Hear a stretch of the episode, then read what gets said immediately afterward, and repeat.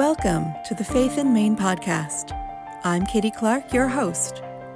We are sharing stories of life and faith and ministry across our 58 churches, 18 summer chapels, Camp Bishop's Wood, three Jubilee centers, and ministries that make up the Episcopal Diocese of Maine.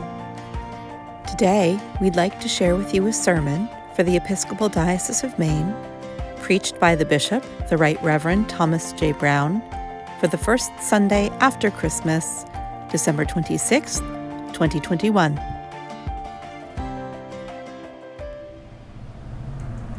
Your word, O God, and your word only, be that which we sing and speak, be that which falls on our ears and lives in our hearts. For in your word we find you, and you are our rock and our Redeemer. Amen.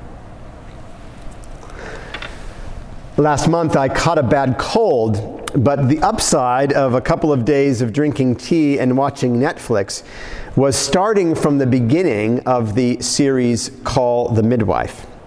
Every episode, I think, is a sermon.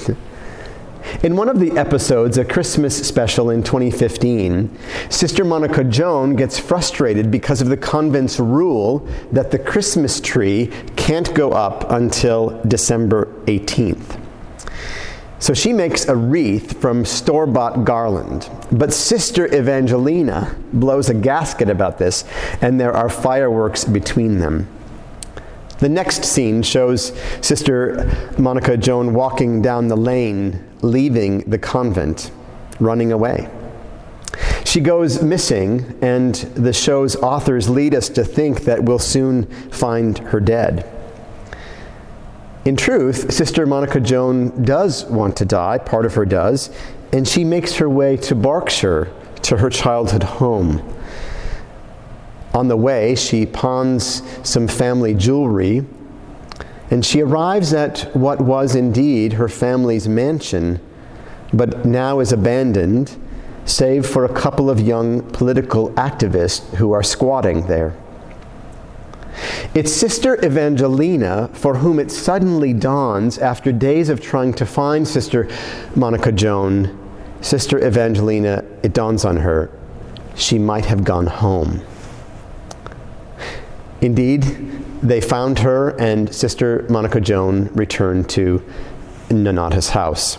But at the end of the episode, Sister Monica Joan, back and in her right mind and full of her joyous spirit, and with money left over from the jewelry that she had pawned, she purchases the convent's first ever television.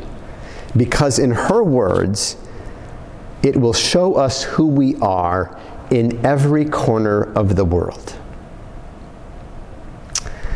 The gospel reading that we hear today isn't the one that we immediately think of when we think of Christmas or maybe even the Christmas season. The one we think of is the one that we heard on Christmas Eve, the one proclaimed in the songs of the season. Once in royal David's city stood a loyal stood a lowly cattle shed, where a mother laid her baby with a manger for his head. Mary was that mother mild, Jesus Christ, her little child. Instead, we are given St. John, St. John's version of the Christmas story. And where does it begin? In Bethlehem? No. It begins at the beginning, before anything existed. St. John's Christmas story gives us the big picture, and today we hear about God's Word existing before anything was created. God wanted so much to speak to us, to tell us and write the message in nature and in our hearts. And God spoke to us through the Jewish law. But God loves us so much that God could speak to us best in becoming one of us in the flesh. So God comes to us and shows us in Jesus what God is like, and even more calls us to become the best that we can be. You see, friends, God is not convinced that our failings, our feelings of guilt or inadequacy, are the last word. At Christmas, God, speak to, God speaks to us with flesh to show that God loves us so much that God became one of us. God loves you and me so much to show us God's true nature, who we are as the image of God reflected in the world. God knows that despite of where we have failed or where we have turned aside, we are created in God's image. More than that, God's Word made flesh can only be real in this world, in you and in me, and in all of us together. So, on this first Sunday after Christmas, let's meet again the one who became one of us and celebrate that love by making the word flesh by what we do today and in the rest of our lives.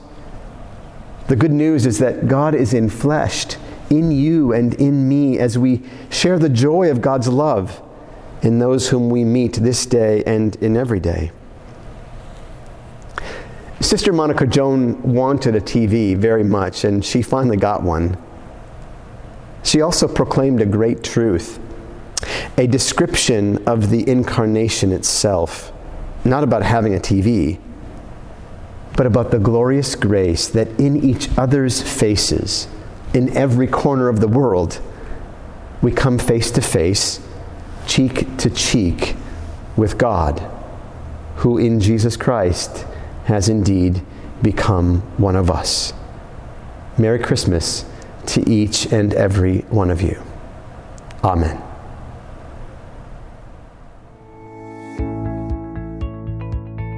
Thank you for listening to the Faith in Maine podcast, brought to you by the Episcopal Diocese of Maine. If you like this podcast, please leave a review and rating on iTunes, Apple Podcasts.